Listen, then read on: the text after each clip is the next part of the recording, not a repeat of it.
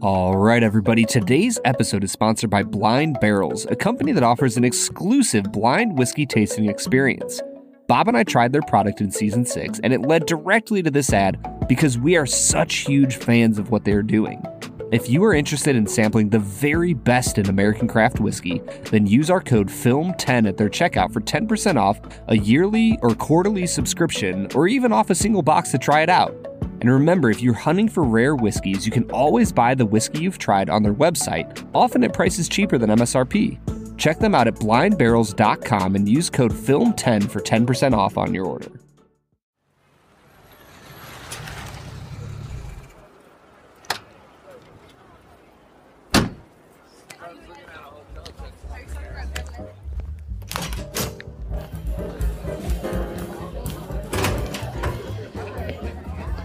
Hey, Bob, I'm over here, man.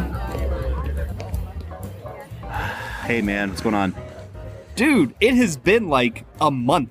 Where have you been in my life? Dude, I have like barely come out of my house. I'm so nervous about season seven. I feel like I've just been looking at my computer. I've been looking at SEO keywords. I've been building a new website. You're Um, off having babies. Brad, what are we gonna do, man? Like what if what if we go into season seven and we just like don't have the magic anymore? I was born with the magic, baby. This is going to be the smoothest off season we've ever had, and season seven might be our greatest season. So, I think you're you're worrying about a little bit too much here. I don't know, man. I think I need a drink. What are you drinking today? Ah, dude, I am drinking some of the greatest swill ever created on God's green earth. Listen, man, I think what we need to do, we just need to podcast this out. I just saw a really good movie. I want to introduce it to you for the first time, and I don't really know how else to do that except to podcast it. So, will you just, in the middle of this bar, will you do this with me right now? Let's do this. In 1992, director and star Clint Eastwood gave the world a morose review of the world of Western killers. In 2023, we try the first of five Buffalo Trace bourbons. The film is Unforgiven, The whiskey is Benchmark Top Floor. and we'll review them both. This is The Film and Whiskey Podcast. Mm.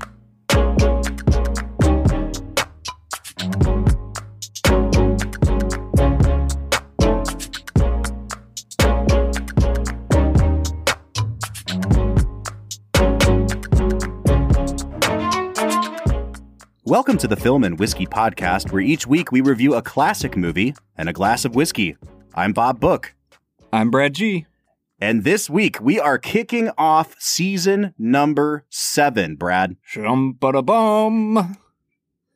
Brad, for the for the people who may be joining us for the first time, can you walk us through the format of season seven a little bit? Yeah, we're gonna watch movies and drink whiskey, Bob. Boom. That's all you need to know. That's pretty much it. Uh, for those who are interested, though, we are going to be going through movies three to five at a time by specific directors. Mhm. Uh, we're going to take little mini reviews of directors, pair them up with some incredible whiskeys, or in the case of the next five weeks, average whiskeys that may or may not live up to the uh, dollar value. We'll see. and uh, see where see where the the good Lord takes us, There it is. Wow, that you really sold our podcast there, man. dude. Uh, you know, Our- we're just gonna wing it and see what happens. Welcome to the Film and Whiskey Podcast. All right, Brad, uh, as you know, and as our listeners do not yet know, season seven is going to be our biggest and best season yet. We've got some great guests lined up. We have spared no expense in uh, revamping this podcast. You will hear some fancy jingles that we've gotten produced for some of our Mhm. segments. We've got some new segments lined up as well, and the first of which we're going to be calling Pull Up a Chair. And this is our segment for you, Film and Whiskey listener. We're inviting you in to our pretend bar that we've made at the beginning of this podcast, the bar that exists here in Bob's basement. Mm. And uh, I don't have a name for this bar yet, Brad. Do you have anything in mind? Names for the bar. I think Brad's bar has a nice ring to it. Brad's bar in Bob's house. In Bob's house. Brad's Brad's bar in Bob's house. Yeah, it's like that's- it's like when uh, they name the football field inside of the stadium. Yes. You know what I mean? It's like Yeah. Safelite Field inside of Ohio Stadium. yeah, it's obviously the best thing to do in order to make a lot of money. Well, listen, if we're going to keep running with this sit at the bar bit, what we need to do is we need to say, Film and Whiskey Nation, send us your suggestions. What should the pretend film and whiskey bar be called that we're Mm. inviting you into? Right now, it's an unnamed establishment with no sign outside, so enter at your own risk. But uh, we're- we're inviting you to pull up a chair alongside me and Brad as we sip on today's whiskey. Brad, Well- tell the people about today's whiskey a little bit. If we're really going to be smart, Bob, it's going to be FirstEnergy Bar or like the, the the the Rocket Mortgage Bar. We really need to sell out to this a little bit. That's right. That's right. Man, today we are going to be drinking some benchmark top floor. So this is an 86 proof whiskey coming out of the Buffalo Trace Distillery, obviously my favorite distillery in the world. Mhm. And this is going to set you back $15. Wow. That is the perfect amount of dollars to spend on something. I I mean, I think there's a lot of people who would disagree with you. uh, $15 mattress, probably not worth not, it. not worth it. You know, back in season two, I think it was two or three, we did a thing called the Springtime of Swill, and we just Ooh, drank a I bunch. remember it. We just drank a bunch of really inexpensive whiskeys, and we were trying to determine Canadian Mist. Canadian Mist, man. We were trying to determine is it good or is it swill? And we're kind of doing that here. Not that I necessarily think Benchmark is swill, but we're going to be doing five straight weeks of Benchmark products because they've released this new line of whiskeys uh, that are all Benchmark branded and have these different kind of gimmicks about them. And we're going to determine like which one is the best and are they or are they not swill. So for 15 bucks, you know, I- I'm I'm happy to share my whiskey when it only costs fifteen dollars, Brad. It it makes it a little bit easier on the uh, on the old wallet. That's for sure. All right, Brad, it is time for our first standing segment of the day. It's a little segment we like to call Brad Explains. Brad's gonna give us the movie plot with only 60 seconds ticking on the clock. So let's go ahead and hear your take with this little segment that we call Brad Explains. So, Brad Explains is America's favorite segment where Brad breaks down the plot of the movie that he has just seen, often for the first time. Brad, uh, you know, we introduce these movies to you, and 98% of the time, you've not seen the movie. So, That's a little. I mean, I, let's call it 90, maybe 90. I kind of want to go back and do the math. I'm gonna. You're I'm gonna to come say, back and it's going to be 99.2. I, we're gonna say 85. All right, we'll say That's- 85% of the time. That's the official take of the Film and Whiskey podcast. Brad, was this your first time seeing the film Unforgiven? Yeah, it sure was, Bob. All right, man. so you have 60 seconds on the clock to break down the plot of this movie for our listeners so that they have an idea of what we're talking about. And go. Clint Eastwood is a very old cowboy turned hog farmer whose wife passed away and he is trying to take care of his kids. A young man comes by saying that he has an opportunity for him to go kill some folks and make a thousand dollars. Well, they, they would split a thousand dollars, which, fun fact, is a lot of money back in uh, 1889 or whenever Mhm. this movie was set. So he has this opportunity to go make money. He recruits his old friend Morgan Freeman, and they go off and they find themselves in the clutches of Gene Hackman, who is an evil sheriff who rules with an iron fist. They kill the cowboys, but Morgan Freeman gets killed in the process. And so Clint goes in and just annihilates half the town's men and rides off into the rain. All right, so there you go. There's the plot of Unforgiven according to Brad. Dude, it's now time. here's the question. Go ahead. Go ahead. Now here's the question I have for you, Bob. Hmm. Who is this movie for? Who is this movie for? Yeah, like who's who's gonna walk away from this and just be like, heck yeah. And, and also like what's the kind of person who might walk away from this being you know, a little less than impressed? All right, I'll give you a serious answer and a, and a slightly facetious answer. The serious answer is anyone who doesn't like westerns, I think, would really like this movie. Not because it is like the anti-western, like it still uses all of the formula and the conventions of a western, but it really focuses on asking the question of is this all worth it? What was it all for? Uh, why do we mythologize these people? And so if if you hate the idea of, you know, John Wayne rides in and saves the day and there's no fallout from his actions, then like this might be the movie for you. I also think, do you remember in the movie Inception when Ken Watanabe's character has that whole monologue at the beginning about like to DiCaprio where he's talking about like you don't want to become an old man filled with regret. Yep. I think if you're an old man filled with regret, this is the movie for you. Like This is it, this man. is this is like they could have just called this movie "Old Man Filled with Regrets" because this is uh, the theme of the film. if if it was a Japanese film, that would be like the rough translation of the title. so that's who this movie's for, Brad. Yeah, I love it, man. I I'm excited for people who have not seen or heard of Forgive Unforgiven to jump into this because I I will spoil my thoughts a little bit here.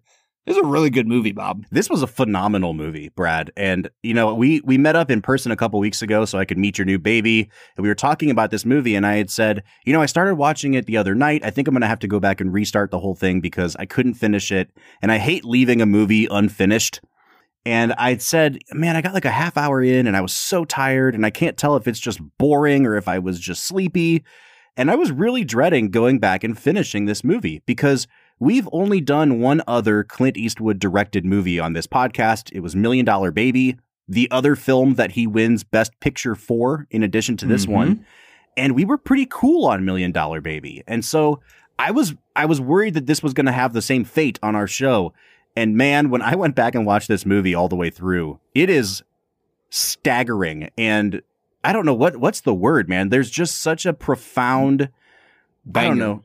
It's It's a it's a, it's a banger, it's a Bob. banger, but it's like it's a heavy movie too. You know what I mean? Like it, it's Yeah, constantly making you reckon with the myths that we build up around our heroes, and it's just so much more effective at that than Million Dollar Baby was.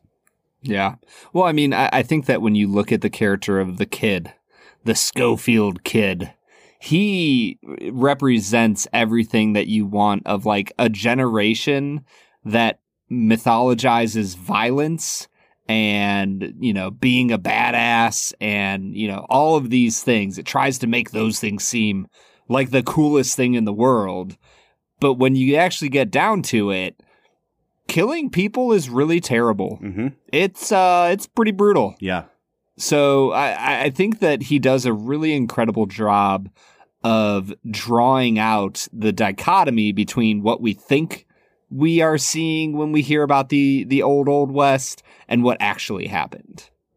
a hundred percent. And you know, it's not by accident that it's Clint Eastwood that's doing this. This is a guy whose entire career had been built on the Western from his time in TV to his time with Sergio Leone and his early, you know, directorial films. They're all Westerns. And you start to see as he gets into the 70s and 80s that he's making these, I don't want to call them revisionist Westerns, but they're definitely. They're getting a little bit more morally gray, and they definitely call into question some of these mythologies that we've built up about the American West and the idea of the holy good hero and the holy bad bad guy. And then it kind of all culminates here. And what I really love, you know, you were already talking about this, but one of the major themes of the movie is just the idea of what killing a person does to your soul.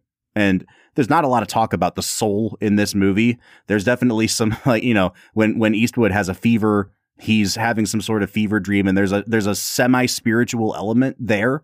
Mm-hmm. But I mean, if we can describe it in spiritual terms, it's all about what happens to a man's soul after he kills another man. And you start Yeah. to like by the time you get to the middle of this movie, Brad, every single scene is a recitation from different characters' points of view of one of you know maybe two things, and and it's the demythologizing of the American West and or what killing a person does to your soul, and it's Yeah. like it never gets old, it never seems repetitive, but the theme is really hammered home.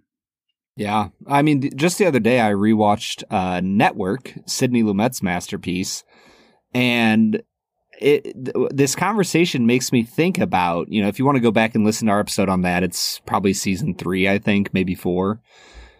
There's a reality where at the end of that film, uh, Max Schumacher goes to Diane and basically says, "Hey, like." I'm the only thing the only thread that is keeping you attached to humanity. And if you let me go, you're just going to be, you're not even going to be a human anymore. And he leaves and she doesn't keep him. And the next scene, you see her ordering the death of the of the human being, the man who got her the position where she's at now. Mm-hmm.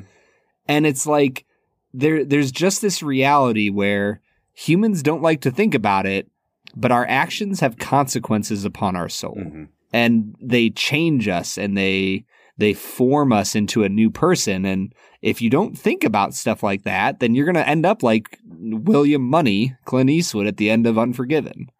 Well, the framing device of this movie too, it's like a classic setup for a western.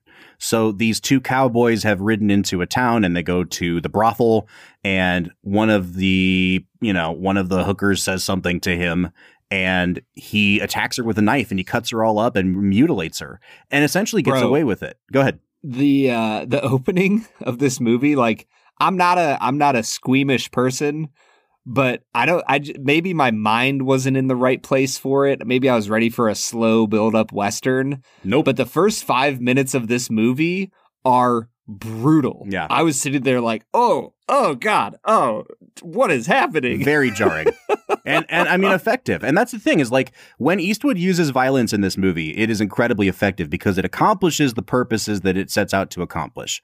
Violence is never glorified in this movie. Killing is never glorified in this movie.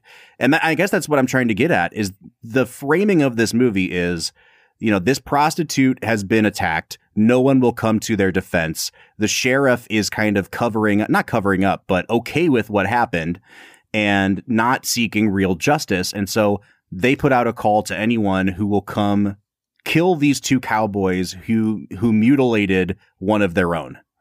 And it gets to the point where the the movie's asking we've seen this guy do this thing. We as, you know, viewers of movies who like watching people get killed, we should like watching this guy get killed. He's getting his comeuppance. He did something terrible. And yet, when he gets killed, it happens when he's sitting in an outhouse, like, you know, taking a dump. Like, honestly, it's like a, it's a major plot point that the person who kills him, it's his first time killing somebody and it breaks him inside because he realizes I killed a guy and I didn't even give him any dignity when I did it. And, and I think Yeah. that like, for a movie like this from a person like Clint Eastwood to ask the question, does anyone really deserve to be shot down like this, even if you're taking their worst action into consideration? Like Yeah. it, it's an unexpected place for someone like Clint Eastwood to go, and yet it's a theme that he's been mining throughout the remainder of his career, and I think we'll see it in the following films that we're going to watch in this little miniseries too. Yeah, and then you get to Million Dollar Baby and he's he's just smothering people. But I mean, I- if you think I of think- like like think about you know if we take the, the concept of violence, right? It could be physical violence in terms of abuse. It could be yeah shooting people. It could be emotional violence. Uh, Million Dollar Baby. This movie actually really helped me reframe Million Dollar Baby a little bit because it made a lot more sense when you think about how Eastwood's entire mo from this point on as a director is the effects of violence upon people's lives. And Million Dollar Mm. Baby, like it's a movie Yeah. about how someone is just a brutal boxer. And then when you see the consequences of that violence inflicted upon her and you see her in this vulnerable and broken state, it's kind of the exact same thing that you're seeing in Unforgiven, just a, a different genre. Well, and, and not just the the violence that she endured as a boxer, because like a big point of that movie was that she didn't start boxing till she was way too old to do Mhm. it. Yeah. It's the violence upon her soul that her childhood with the terrible family, and I, if I if I remember correctly, she has like some bad boyfriends and bad jobs, and you know the violence of living life had led to this place where the violence of boxing was the only answer for her, and then that gets taken away from her and all of her freedom gets taken away and it's like what are you supposed to do Mm-hmm. i think that the line that that eastwood gives in unforgiven you know after the schofield kid gets his kill and he he admits you know to him hey like that was actually my first kill and clint just calmly coldly almost a calculatedly gives this line where he's like you take everything the man had and everything the man ever would have had. Yeah. And that's it. Yep. That like period. End of sentence. Nothing more. And like as he delivers it, you can tell that he has no personal like it's almost as if he's realizing it as a character for the very first time. Mm. And there's a depth to that statement. Like, can you, could you take some, everything that a man ever had and everything they ever would have had hmm in a moment? Yeah. There's something about I, I I disagree that it's the first time he's thinking about it because I think that's his whole character. His whole character is I am suppressing and trying to get past these horrible things that I've done that I will never forget. And a major point of this film is, you know, his wife has died and his wife was the one that really reformed him, that, you know, brought him to religious faith, that got him to quit drinking. And a major point in the movie is when he reaches over and picks up the bottle of whiskey for the first time, Mm. you're like, oh gosh, like this is, he's embracing it now. And, Mhm. and there's such that scene with the Schofield kid after Schofield kills, uh, you know, one of the two cowboys and Clint Eastwood is watching the horizon to make sure they haven't been followed, and everything has really come to a head. This kid is like crying and he's chugging whiskey, and Clint's almost coaching him through it. And it's like the saddest thing you've ever seen because he's been trying to Mhm. avoid it for himself. And to that point, he's he has kind of still successfully avoided it for himself. And he's watching this kid like have all these emotions spilling out of him and he just says take a drink kid. Like the only way to suppress this is to stay drunk. And he Yeah. says it himself. You know, the, the kid asks him, like, you know, what do you remember about that time in your life when you were killing people? And he's like, I don't remember any of it. I was drunk most of the time because Mhm. that's the only way to deal with these horrible things that he's done. It's like, Brad, I, I mean, I'm making this sound like a, a, a profoundly sad movie. And in a lot of ways it is. But I don't want to take away from the fact that at the end of the day, this is still an incredibly well acted, an incredibly well made, well paced, and entertaining movie that still has this layer of really deep philosophical questions to it. Yeah. I, I do think that in that scene with the Schofield kid, he would have been like rolling on the floor, pissing his pants drunk for how, for how much whiskey he was drinking. I was sitting there going, damn, son, he put it away. I think that scene has my favorite line in the whole movie, though. And, you know, the kid is trying to talk himself into being justified in what he did, knowing that he never will. And he's, you know, he says, yeah, I finally, I finally got my first kill. I shot him three times. And he's like talking about how the guy was like on the toilet, right? And he starts crying again. Mm-hmm. And he goes, well, you know, I guess, I guess he had it coming. And Clint just says, we've all got it coming. And it's Yep. like, that's the moment where you're like, okay, I, I get the thesis of this movie now. The thesis of this movie is nobody deserves this under any circumstances. And yet this is like what we glorify when we, ha- when we tell these stories. Yeah. I mean, when you take that line and you pair it up with the final line that Clint gives to Gene Hackman, we haven't talked about yet, but we need to. But he says to it, you know, Gene Hackman is like, I don't deserve this. I was building a house. And Clint just looks at him and goes, Deserves got nothing to do with it. it's just, it's so brutal, but so honest. Yeah. Like, Clint doesn't care if he deserves this or not. It's gonna happen.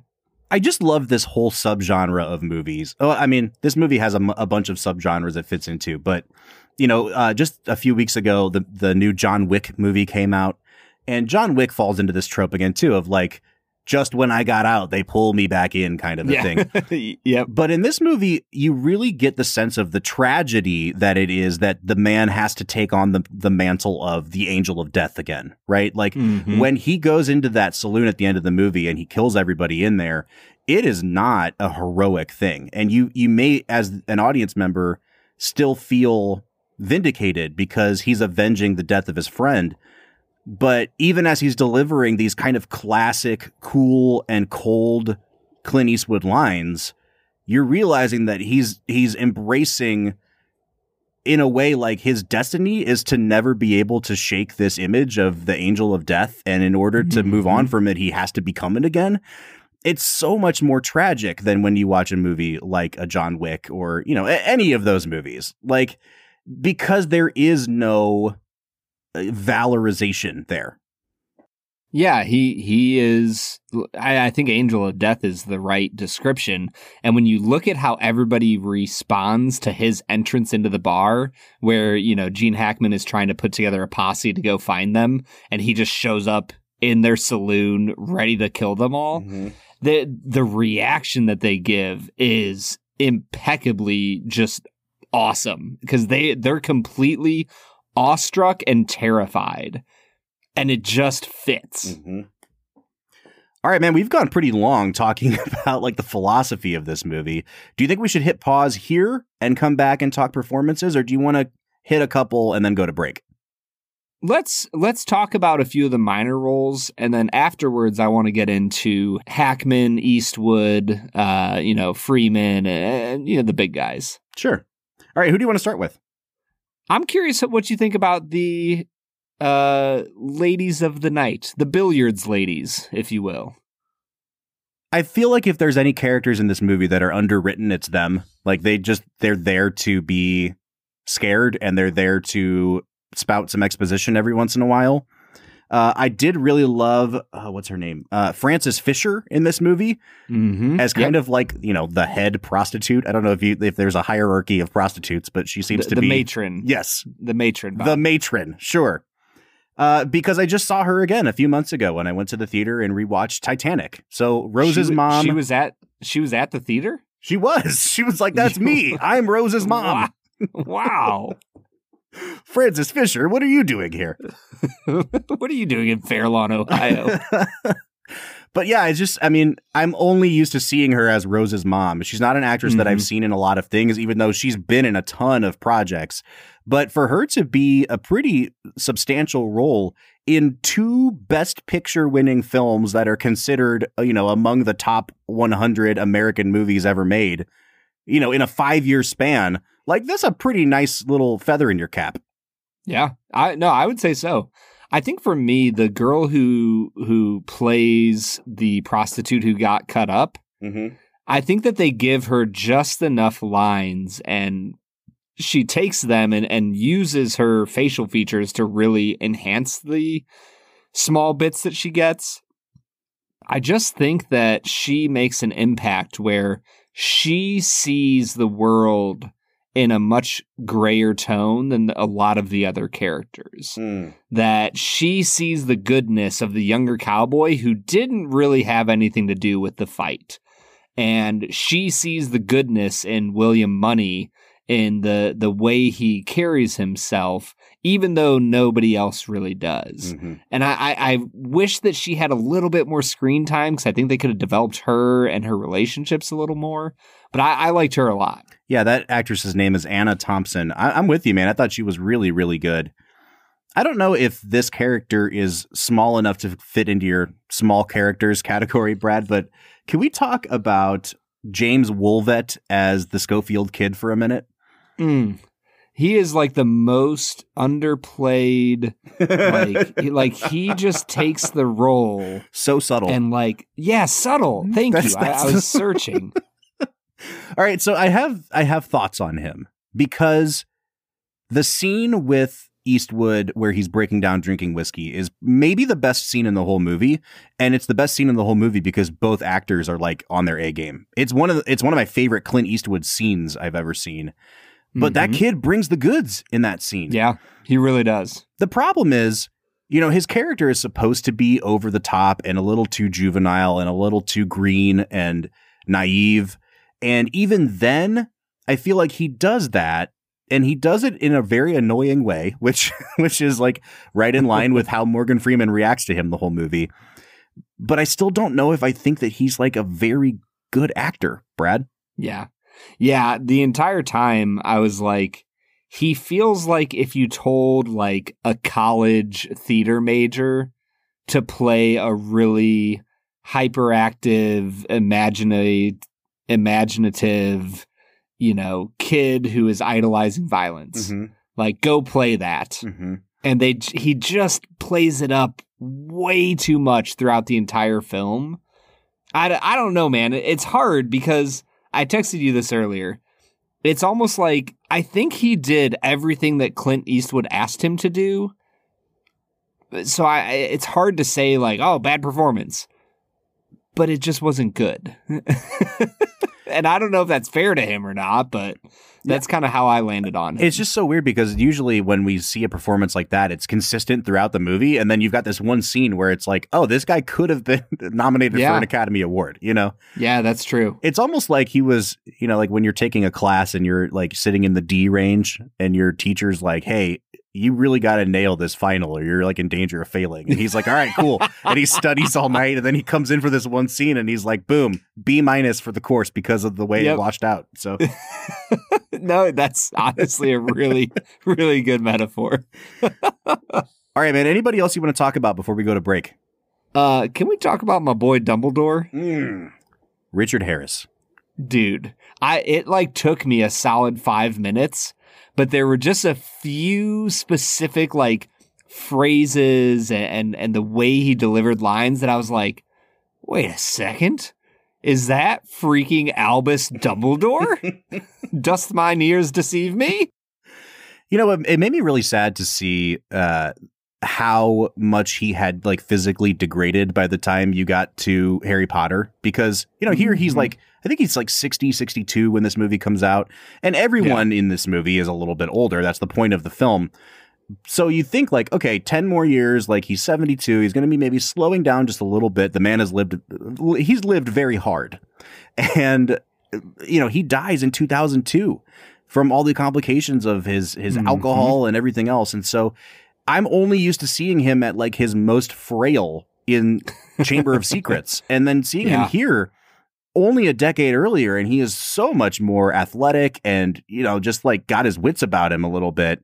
Uh, it's it's kind of shocking for someone who's only used to seeing him in Harry Potter. yeah what what did you think about him here I thought he was good. I thought that his character, again, might be a little underwritten because his character is kind of just a plot device to get Beauchamp, the biographer, in front of uh, Little Bill. And he's like the first example of somebody having their mythology come crashing down around them. So Yeah. it's a really good, like, academic example of what the movie's trying to do. But then his character gets put, you know, uh, in a buggy and escorted out of town and you don't hear from him again. And it's, it's kind of Yeah. like, well, I'm glad we got Richard Harris to come do this movie, but I feel like you could have gotten 50 people to come do that character. I don't know that there was anything specific to Richard Harris that made that character any more or less memorable. Yeah. I, I think for me, his whole the whole purpose of his character felt like A, you know, another person being demythologized. But B, it was to set up Gene Hackman as this unbeatable titan of, you know, law and defense of the town. Mm-hmm. And, you know, his ability to defeat this incredible man was, you know, that's kind of what he was there for. I thought he was fine. I, I thought he turned in a good performance honestly, I, I think my favorite plot device that Eastwood uses as a director is the writer Beauchamp, if only for the fact that he kind of jumps from mythology to mythology. He's like, yeah, I'm going to write this thing on the Duke of uh, the Duke of Death. I think they call they Mhm, call him you know, and then oh, he's kind of actually not that great. So I'm going to write it on this incredible sheriff who is, you know, defending the townspeople and rules with an iron fist. And you know, I'm going to write this thing. Oh, he got killed too. Well, I, I guess I'm going to follow this new guy, this William Munny. You know, he's a he's a legend. He's all these things, and I, I love how Eastwood shows if if he only understood that if you actually wanted to follow and mythologize these evil, evil men, you would die. Mm. Like, like that's the end of the story for Beauchamp. He can either try to follow William Munny and get killed by him, or run, run away and like run as far and as fast as he can from what you termed Bob, the Angel of Death. Right. Well, and that's a great thing about his character too is and Saul Rubinek plays him really really well because I can't tell how savvy his character is. If he's naive or if he's like in on it and just really cynical Mhm. because it seems like he is as swayed by the idea of mythologizing people, not just because it's successful business strategy, but because he really likes the idea of the myth uh, as much as anybody else is. And so, like, you know, Clint Eastwood's telling him, like, hey, I know who the next person I'm going to kill is if you don't get out of here right now. And he finally takes off running. But I don't know if he realizes that the only reason that Gene Hackman keeps him around is so that Gene Hackman can inflate his own story. Like Mhm. he's dictating him, you know, his own story so that he can get it out there that he is this big bad person. And I honestly can't tell if Beauchamp knows he's being used that way or not. And I think that's honestly the best way to play that character. Yeah, and I, I think that's more of how we should have gotten the Schofield kid. Hmm. Like I, I think that's what makes his performance so rocky for me is the fact that you have a similarly uh, motivated character in Beauchamp that's just played a lot, lot better. Mm-hmm. All right, man. I think we're in a good spot to hit pause here. We've been talking about this benchmark all day so far. I'm excited to dive into it. What do you say we get to this whiskey? Let's get to it.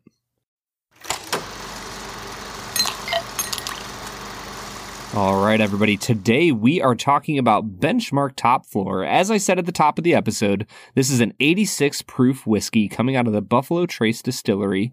And according to them, it is aged on the top floor of their warehouse and it ages comparatively more quickly because, and I'm quoting their website, heat rises. It sure does. So, uh, you know, who knew?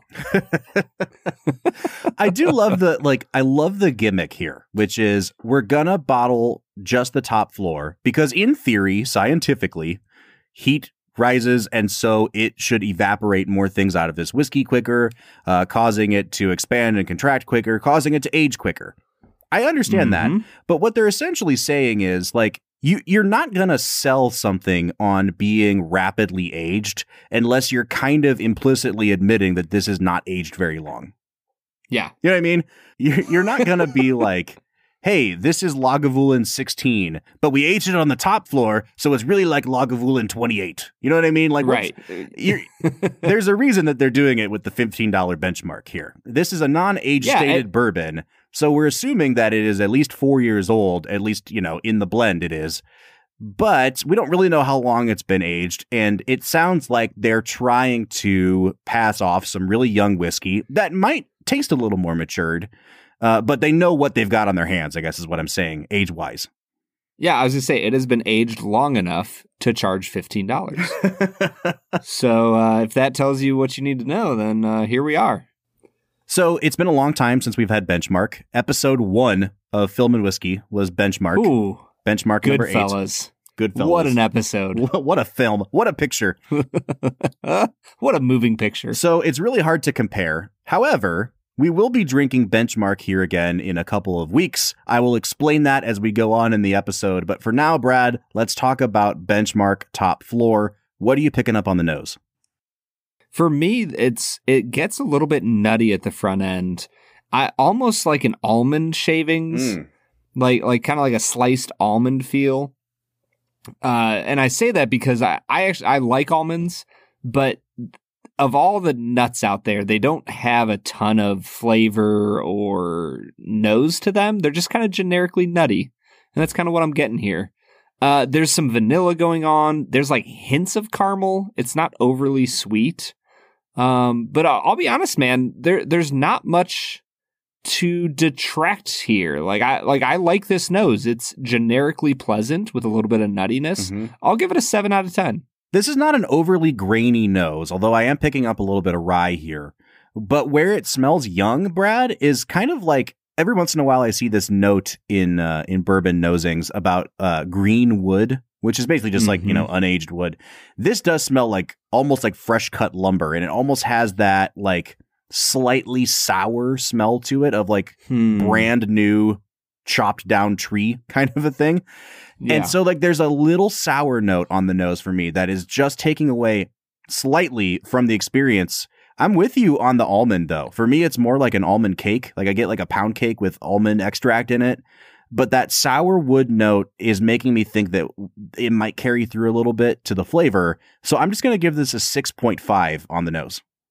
Yeah, and as we get into the palate, uh, it it turns very oaky on the palate, and then uh, the, you know there's a little bit of caramel. The vanilla turns almost into a like a bright cream soda, Um, it's almost got that, uh, you know, uh, bubbly taste to it. Mhm.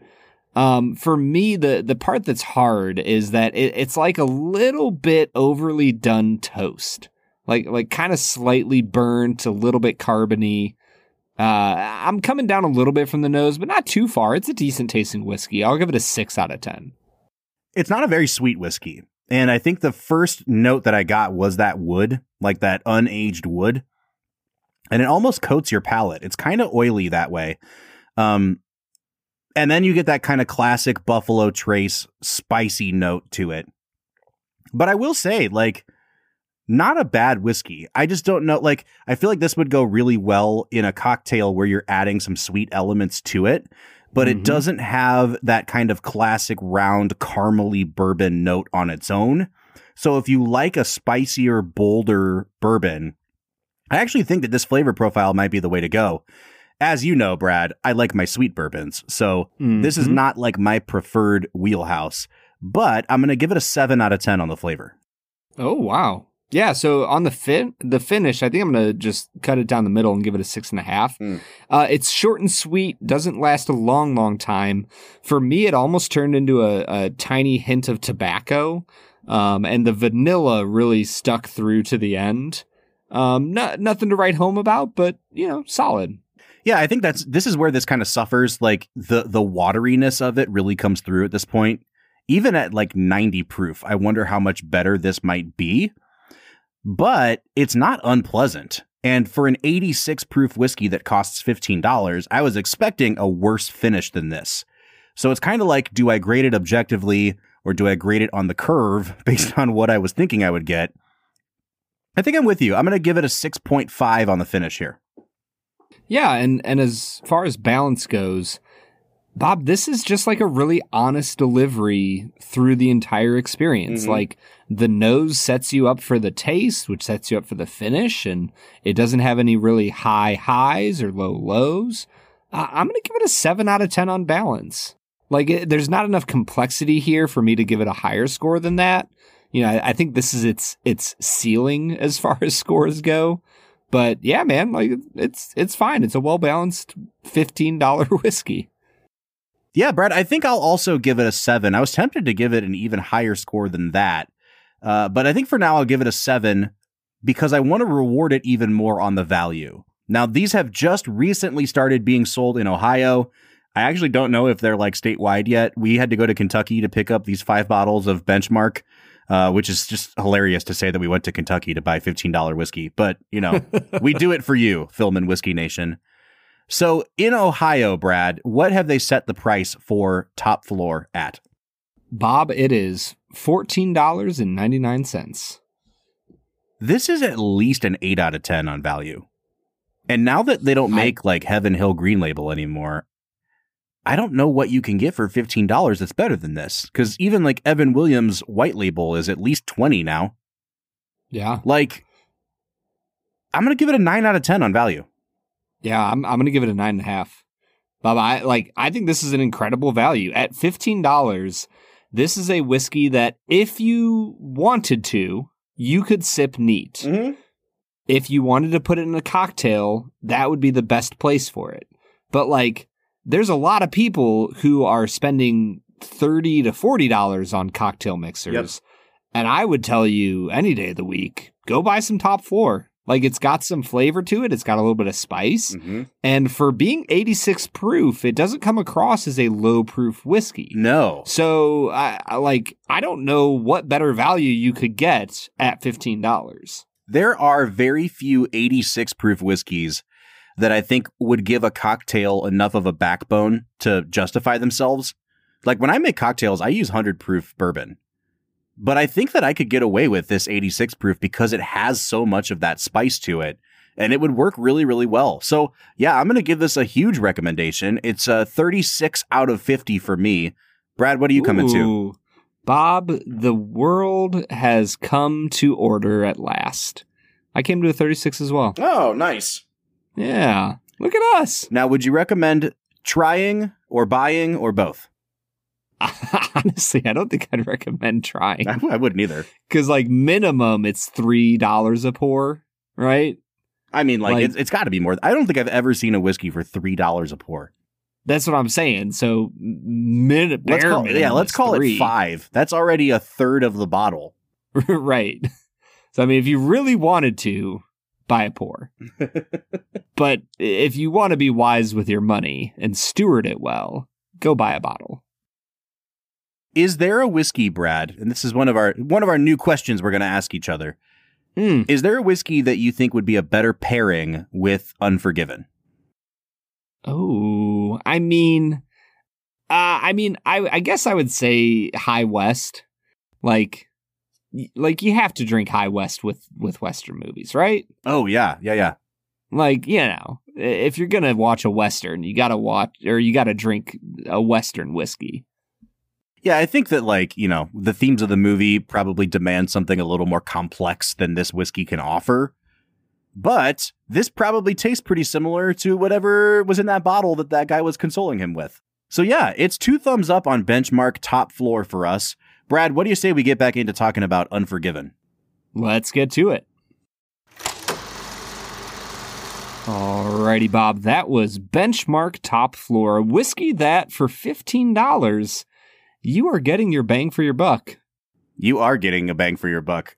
My real question is do you think that uh, the Schofield kid and Morgan Freeman were getting a bang for their buck with all the freebies? Truly, it was it was the benchmark value of old west hookers. that is a very judgmental statement, Bob. We we liked it. We liked the benchmark. I we did. Uh, Did you like the benchmark hookers in the movie? They seemed to. They seemed to be They- enjoying their freebies. they did seem to enjoy it. Bob, I think it's time to get into Canada's favorite segment, Two Facts and a Falsehood. Brad is gonna try to stump you, Bob. Two are right and one is wrong. Two facts and a falsehood. Two facts and a falsehood. This is where Brad tries to stump me and my extensive movie knowledge. He has gone through the annals of the IMDb trivia page uh, Hmm. to, to, to find things that we're not sure are true. But he has pulled out two facts from that page and he has invented a third item that he's going to pass off as a fact. And the task ahead of me is to determine which one is the lie. Brad, I'm starting over. I'm zero for zero so far. I do not have a losing record yet. Hit me with your two facts and a falsehood. Fact number one the score for this film was created by Lenny Niehaus, with the exception of the main theme, Claudia's song, which was composed by none other than Clint Eastwood himself. Clint. Fact number two Clint Eastwood chose the name William Munny based on a childhood bully he endured, stating there was something mean in that kid right from the start. Seemed to fit what I was looking for. Hmm. Fact number three the boots that Clint Eastwood wore in Unforgiven are the same ones that he wore in Rawhide and are now a part of his private collection. In 2005, they were loaned to the Sergio Leone exhibit at the Gene Autry Museum of Western Heritage in Los Angeles, California. The boots bookended Eastwood's uh, Western career. Oh, nice. Uh, that sounds kind of true. and I think one sounded pretty true. I don't know anything about two. They all sound plausible. I'll give you credit for that. Mm, let's go. When I was listening to the main theme of this movie, I was wondering if Eastwood composed it, and so I watched the end credits long enough to see who composed the movie. And it clearly wasn't Eastwood, but it sounded like the kind of simplistic little melody that Eastwood likes to make the main themes of his movies, because he started scoring his own movies after this. So I'm going to assume one is true. If it's not true, I think it was a huge inspiration on him musically. And I'm going to say that two is the falsehood just because I don't know anything about Clint Eastwood's childhood, so I'm going to lean towards that. Well, Bob, you are starting off the year 1 and oh. 0. Hey! Nailed it. You have not I think- you've not yet gotten good at lying. Give you a couple of weeks I- and you'll be right there. I'll be right on it. Bob, I actually really enjoyed uh, fact number three that it- the boots he wore in Unforgiven are the same ones he wore in his very first acting job, Rawhide. That's incredible. Right? I Like, like, I that's got like- like I don't think that I will want to wear boots from my 20s when I'm in my 60s. like I want Probably not. orthopedic boots at that point. You- you're not a you're not a BA William Munny type then. Right. Well, all right. So I am 1 and 0 on two facts and a falsehood. I'm feeling pretty good about myself. Brad, as we segue back into talking about this movie, I do want to say that our big thing for this month is this. We're trying to grow this podcast. We want more and more people to hear about film and whiskey. And we want to encourage you, if this is your first time listening and you're enjoying it, or if you're a longtime listener and you just haven't taken the plunge yet, go to our website, filmwhiskey.com. That's film whiskey with an E. On the top of the homepage, you'll see a button that says reviews. Leave us a review. It helps us so much in the algorithms on Spotify and on Apple Podcast for you to just leave us a quick five star review and write a couple sentences about us. You know what? Honestly, Brad, even if you just think we're a four star podcast, because surely we're no lower than a four star podcast, honestly review us, leave us a review uh, on the platform of your choice by going to filmwhiskey.com and you will be entered into this month's giveaway. We're giving away copies of the new movie Scream 6 starring Courteney Cox and Jenna Ortega. We will choose a few winners at the end of the month from the people who leave us a review on filmwhiskey.com. So if you'd like a copy of Scream, I've heard really good things about it. Head over to filmwhiskey.com, leave us a review. Bob, I want to know. This is my burning question for the week. How long has Morgan Freeman been 67 years old? One of my favorite facts about Morgan Freeman is that in the 1970s, he was on a show called The Electric Company, which was a children's show. And it was kind of like a spinoff of Sesame Street, I think, but it was for Okay. like slightly older kids. Okay. And that was like one of his first big breaks as an actor. uh huh. He looks 47 years old in The Electric Company. And then you get to like Unforgiven and Shawshank, and it's like, oh, this guy is already 60 something years old. And the thing is, I think now Morgan Freeman is in his early 80s, but the math doesn't add up because he's been 50 for like 76 years. Mm-hmm. Yeah, I, I don't know how the man does it, but he just has looked the same Mhm. for forever. Like I saw a meme the other day that was like, uh, it was like an AI generated picture of famous actors with like young them and older them. Did you see this? no. and it's like it's like cheesy 90s family pictures where like old Leonardo DiCaprio is like standing with his hands on like Titanic Leo's shoulder, right? Okay. And there's a few of them. It's like Leo and a few other people. And then it gets to Morgan Freeman in the bottom right, and it's just the same Morgan Freeman as as both of himself. And I'm I'm like, yeah, that's that's Morgan Freeman. And I feel like Unforgiven Morgan Freeman is his age in everything I've ever seen him in. Mm-hmm. Let's talk about his performance a little bit because I, I have thoughts on his performance. I don't feel like he is an important enough character in this movie. And and they try to make him important. en- Like he's clearly important to Will Munny and that's his best buddy, right? But when he leaves towards the end of the movie, it's like you know what's going to happen to him and you f- you do feel his absence a little bit. And I almost feel like similar to what I do with him in Shawshank. And his performance in Shawshank, I think, is just better than in here because he's got a little bit more to chew on. But part of these Morgan Freeman roles from the early 90s are that he's like just slightly more naive or simple than the main character. Like in Shawshank, Andy is a genius and Red is constantly amazed at all these cool things Andy does. And in this movie, there's a little bit of like, you know, they're on the same level, but he's still a little bit more reactionary. He's not as cool headed as Will Munny is.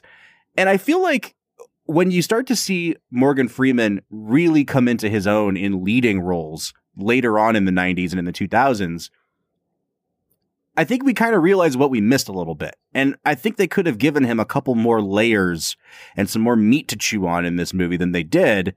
He does a great job. I just, I wonder if his character is a little bit simplistically written. Yeah, I, I think that was the big thing for me. I, I also entered this for some reason thinking that he won Best Supporting Actor in this film. Mm. And, you know, it turns out that was actually Gene Hackman, very well deserved. And so it almost made me struggle even more where I was like, man, how did he win a best act, you know, Yeah, supporting yeah. actor for this? Cause he just didn't have enough to do. And I, I, I feel bad saying this, but I'm like, this is just a really forgettable Morgan Freeman performance. Mm-hmm. And I, and I, I hate to say that because he's, you know, incredible. He needs to narrate everybody's lives. I like him a lot in this movie, but you're right. It feels he feels less consequential than he should.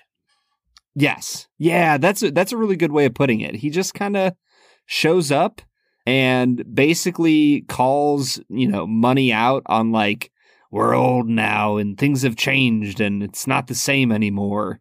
And Clint Eastwood just keeps going like, yeah. Yeah, I get it. Yep, we we've changed.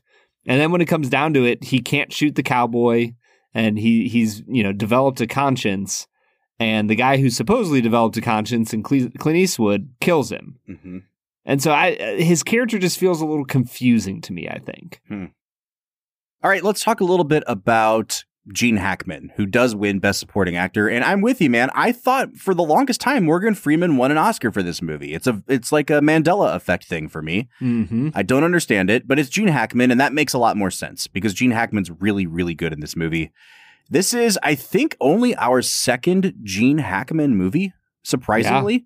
I was Uh, going to say we have not seen him very much. What was the other movie, Bob?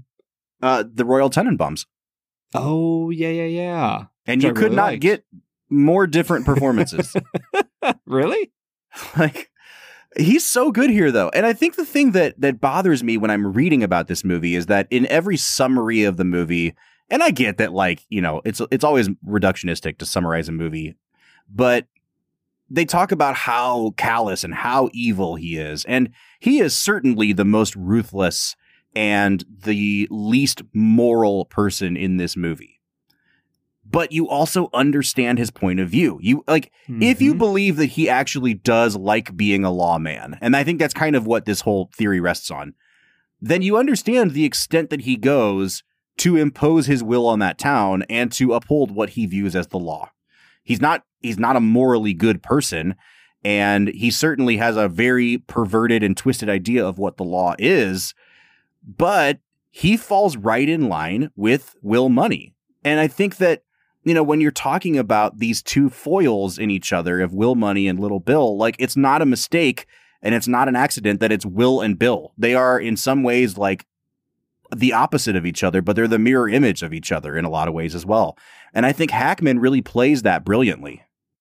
Yeah, he feels like the law version of William Munny in his prime. Mm-hmm. right? If William Munny is the evil, destructive force, he is the iron fist that keeps everybody safe at the expense of their own freedom. And so you understand that in a world where there are William Munnys, there there will necessarily be little bills. Mm-hmm. A- and in a certain sense, this whole movie is basically saying the world is moving on from both of those types of people Mm-hmm. right? You know, the the final text we get basically says after this one final desperate act of violence, Munny moves his kids to San Francisco and opens up a dry goods store. And Yeah. like that was that, he washes his hands of it. And so you you you realize that Bill is there as a necessity because of people like Munny, but as people like Munny disappear, people like Little Bill need to b- disappear too. Mm-hmm. All right, man. That brings us to Eastwood. I can't believe that we've gone like I don't know, fifty minutes without talking about Clint Eastwood's performance. I think that when we did Million Dollar Baby, I commented, and this was like what four years ago now, Brad. So I don't remember, but Mhm. I commented on how I thought it was maybe the best Eastwood performance, and then I watched this and I was like, okay, never mind. Like this, he, he he's incredible, and he's always been an underrated actor because you know he's the kind of guy that's like De Niro, where if you can do the face, you can mimic him a little bit. Mm-hmm. But Yep. he's so much more than just doing the Clint Eastwood face. And for me, it was two scenes. It was the one that we've already talked about where he's, you know, talking with Schofield about the man he just killed. But then it's also the scene where he comes down with the really bad fever and he's having those like hallucinations by the campfire. Mhm. And it's because that is the most ridiculous and ludicrous dialogue that anyone in this movie has to deliver. And the fact that he does it convincingly Like I'm not Mhm. even joking. I think that's actually a really a really huge feat that he pulls off just to make that scene work. He is such a good actor in this movie, Brad. Yeah, and even like the eminently gifable scene where he is like crawling out of the bar, Mm-hmm. Like the camera just won't move away from the agony that he's in from the the fever, from the rain and the beating that he just received. Like I think that Eastwood is incredible in this movie. And I like I'm a little bit surprised that he didn't win best actor this year. Like, you know, I know that Unforgiven wins four other Oscars, but man, oh man, was Eastwood just incredible in this film. And like you've said multiple times, the scene between him and the Schofield kid is heart wrenching. Yeah. And Eastwood just gives a beautifully subtle performance at just the right time to really kick this movie up a notch. All right, Brad, I don't really have too much more to say because we went so deep on the themes in the first half. Like, what else about this movie do you want to get off your chest before we start moving into final scores here? Uh, you know, Bob, I feel pretty confident. Like we nailed it. We knocked this out of the park. 10 out of 10 on our analysis. well, that means that it's time for our final segment of the day, which is called Let's Make It a Double. We're near the end of the episode, so thanks for listening to the Film and Whiskey Show. Let's pair another film with this one, even if it's a struggle. It's our final segment of the day, now let's make it a double. This is where Brad and I pick a film to match up with this one to make the perfect double feature. Brad, when I think about making this a double, there are so many directions I can go because I literally just made a list of movies that kind of fall into this genre of like The Angel of Death or like the guy who gets reluctantly pulled back in. There are so many movies that are influenced by this and that influenced this movie. Like I, I thought about Heat, the movie that we just did at the end of last season. Like, you know, it kind of reminds me of after Die Hard came out, Hollywood did this thing for like the next 10 years where they were just like Die Hard on a boat and they called it this, Die Hard on a bus and it Mhm. was Speed with Keanu Reeves. Like it was just Die Hard on a blank. And I think that Unforgiven is like sneakily just as influential because it's Unforgiven on a blank. Uh, Heat is Unforgiven with the mob. And I thought about that movie, The Wrestler, that Darren Aronofsky did, and and the the way that that movie is about the effects of violence on somebody's life, and that movie with Brendan Fraser that just came out, The Whale, like uh, Logan, the superhero movie, like that's a per- Mhm. that's Unforgiven with superheroes. yeah. The movie that I think I would pair this up with the most, and that I lost the most respect for on this rewatch, is a movie called Road to Perdition. It's a Tom Hanks movie uh, directed by Sam Mendes, and it comes out in 2002. And it is one of the most gorgeously shot movies I've ever seen.